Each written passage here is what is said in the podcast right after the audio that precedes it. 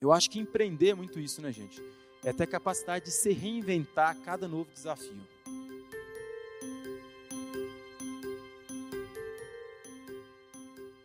Quem aqui já foi comprar uma passagem aérea e passou aperto?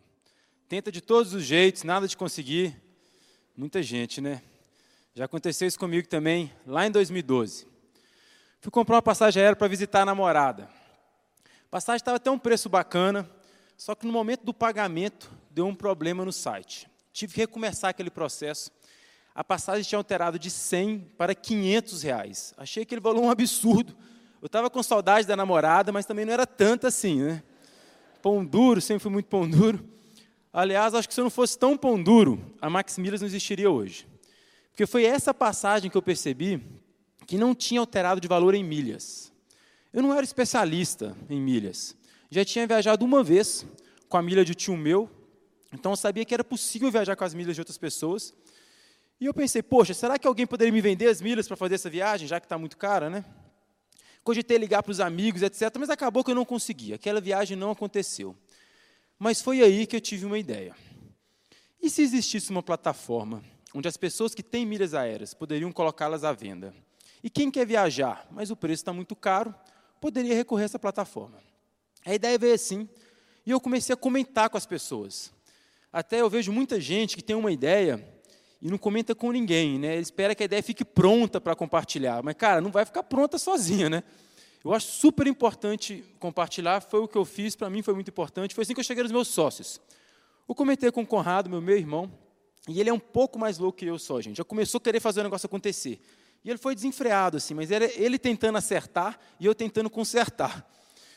Mas foi tudo meio errado mesmo no começo, só que foi super importante esse ímpeto de fazer as coisas acontecerem. Foi o que fez a ideia sair da inércia, né? Tanta gente tem ideia e o negócio para ali, né? Passado alguns meses, no mês de 2012, eu saí de férias no meu trabalho e decidi fazer um projeto com aquela ideia. Então eu fiz o MVP do site no PowerPoint. Olha aí, a primeira versão da Max Milhas, que lindo. E aí eu fui para a casa da minha mãe no interior e apresentei a ideia para alguns amigos. Aí um deles me disse: tem um amigo meu chamado Eran, que empreendeu um negócio de compras coletivas, está procurando um novo projeto. Chamei o cara lá em casa, apresentei para ele, perguntei: e aí, quanto custa para fazer um site assim? Ou quer tocar o projeto comigo? Ou seja, é o mesmo que você ir numa balada, conhecer alguém legal, já dizer: vamos casar e ter filho? Cara, relaxa, né? Chama para jantar antes, pelo menos. Fiz tudo errado, mas acabou dando certo. A minha ingenuidade era tanta na época que eu não enxergava aquele site como um negócio. Era apenas um hobby mesmo. Eu lembro que o Irã me perguntou, Max, quantas passagens você acha que vai vender? Eu falei, cara, não sei, se vender uma, duas por dia tá bom. Vamos ajudar uma pessoa a viajar todo dia. Ele falou, ok, mas acho que vende mais. Ou seja, já acreditava mais que eu no negócio. Então a gente começou assim: o Conrado tocava a parte operacional, o Irã fazia o site, e eu era uma espécie de gerente de produto, sem nem muito bem saber o que era aquilo na época. 2012 foi o ano de colocar o site no ar, o projeto era para setembro, ele foi para outubro. É aquele negócio, né, gente? Quando alguém da TI te fala que vai entregar um projeto em um mês, você tem que entender que é um mês do planeta TI. Ele é diferente do planeta Terra, é outra gravidade, é outro espaço e tempo ali. Então o negócio foi indo. É, estão rindo, mas vocês sabem que é foda. Foi para novembro, foi para dezembro. Até que 6 de janeiro de 2013 nascia Max Milhas. Olha que coincidência. No Dia Mundial das Milhas. Um dia que a gente inventou, né? E, e ok, depois de poucos dias, para nossa surpresa, a gente teve a nossa primeira venda. Aí o Conrado foi emitir a passagem, e eu, só por garantia, fui conferir. Aí eu liguei para ele. Conrado, você emitiu a passagem no dia errado. Mas, Max, eu conferi o número do voo. Aí eu fui olhar e percebi que todo dia tinha o mesmo número de voo de Fortaleza para BH naquele horário. Pô, Conrado, todo dia tem o mesmo número do voo, cara, tem que conferir a data da viagem. Cara, é óbvio isso, né? A gente não sabia. Sim, para ser sincero.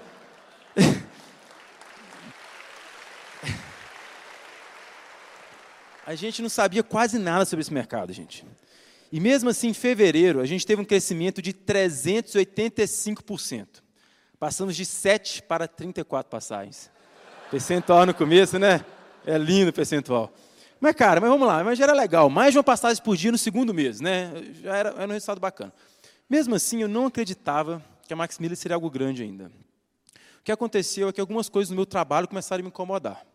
Eu sou formado em engenharia de produção, trabalhava com isso, então eu gostava do meu dia a dia, eu gostava do que eu fazia. Mas eu comecei a entender que a cultura da empresa que eu estava não combinava comigo. Isso depois de de uns certos alguns anos começa a te incomodar mesmo, né? E eu comecei a pensar em procurar outro emprego. Até que um dia eu estava na praia em Vitória e eu li uma revista que contava a história do Jorge Paulo Lema. É sempre esse cara, né, gente? Sempre o Jorge Paulo. Mas fazer o quê? A história era dele mesmo. E eu já conhecia até a história dele, mas, cara, ler aquela história naquele momento mexeu comigo. Me fez pensar que, quando menino, eu era um sonhador. Sim, eu sonhei ser jogador de futebol. Depois eu conheci a música, comecei a sonhar em ser músico. Só que chegou o momento da faculdade, eu tive que escolher um curso igual quase todo mundo, e estava ali seguindo o padrão, né? E naquele momento eu percebi que eu tinha parado de sonhar, me incomodou. Aí eu pensei, pô, eu quero criar algo maior, algo que tenha orgulho de contar para os meus netos, né? O que, que eu vou fazer? Um MBA. Eu ainda não acreditava que a Max Milhas era algo grande. Só que passou alguns meses, no mês de 2013, eu saí de férias de novo do trabalho, e eu decidi trabalhar só na Max Milhas por um tempo. Então, já estava seis meses ali, a empresa vendendo, etc., aquela loucura, e tocando meu emprego, né? aquela à noite, fim de semana. Quando eu fiquei só com os meus sócios em Belo Horizonte, tocando a empresa só, cara, eu curti aquele negócio. E eu conhecia quase nada, eu não, eu sabia o que era Google Analytics, achei do caralho aquele negócio.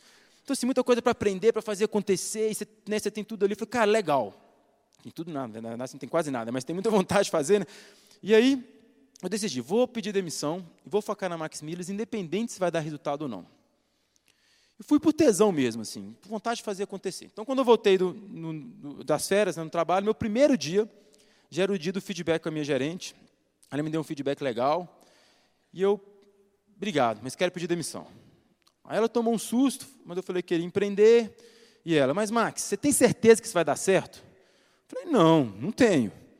E fui assim mesmo, sem certeza, peguei as coisas, coloquei no carro e fui de Vitória para Belo Horizonte, onde eu tocarei a empresa com os meus sócios. E nesse dia, os meus sócios começaram a me enviar mensagens. Está vendendo muito, vendendo, vendendo, vendendo. E eu fui pensando, poxa, vida de empreendedor é uma beleza mesmo, né, gente? Primeiro dia já tendo boom de vendas, cara, mil maravilha. Empreender é o que há. Vocês sabem disso, né, gente? Não tem nada melhor, é tranquilinho. Porra, legal, eu lá. Só que a viagem era longa, né? E eu comecei a pensar, cara, que a gente fez diferente para vender tanto assim hoje? E eu comecei a ficar desconfiado. E eu aprendi a importância de confiar na intuição. Cheguei em casa à noite, o Conrado e o Irã já estavam bêbados, tanto comemorar. E aí eu fui checar aquelas vendas, comecei a ligar para os compradores. Aí uns telefones não atendiam, outros telefones não existiam, caiu a ficha. Eram fraudes. Fui do céu ao inferno ali em poucas horas. Eu lembro que naquela mesma noite eu saquei o dinheiro do, nosso, do intermediador de pagamento que a gente tinha, e foi isso que nos salvou. Se eu não tivesse feito isso, a gente teria falido ali no meu primeiro dia. Então era o começo da montanha russa. E para mim aquele foi o meu day one. Então, 2013 foi um ano de validar o modelo de negócio, várias hipóteses, erramos para caralho, e tendo que se virar lá. Né? No fim do ano, chegamos com nove pessoas no time, ou seja, começamos as contratações, e uma premiação da Infistat, revista da Exame, como startup promissora do ano. Então, quer dizer que a gente é uma startup? Mas o que, que é isso? Eu não conhecia. Vim do mundo corporativo, mas eu conhecia, achei legal, curtia a filosofia, e comecei em 2014, pensei, poxa, modelo de negócio está validado, agora tem uma certeza, agora é só investir em marketing para crescer. Vamos colocar dinheiro nesse negócio. Acho que por sorte não tinha dinheiro, né? Porque no começo do ano, gente saiu na matéria espontaneamente do Estadão. O site começou a crescer o volume de acesso. Pum, pum, pum. Deu 100 acessos simultâneos. Pum, o site caiu. Cara, eu tinha certeza que era só investir em marketing para crescer, mas o site não aguentava 100 pessoas acessando ao mesmo tempo. E, cara, vamos lá, o site cair, você fica puto toda vez, mas vamos lá, acontece, né? Não foi a última vez, infelizmente, faz parte do jogo. O pior foi quando eu fui ver o site, gente. A gente tinha o pior site do mundo. O negócio começou a cair quase todo dia. Eu perdi a noite, quantas noites eu virei tentando fazer aquele negócio ali funcionar. No meio daquela confusão, caiu uma ficha. Eu precisava de achar um novo sócio de tecnologia.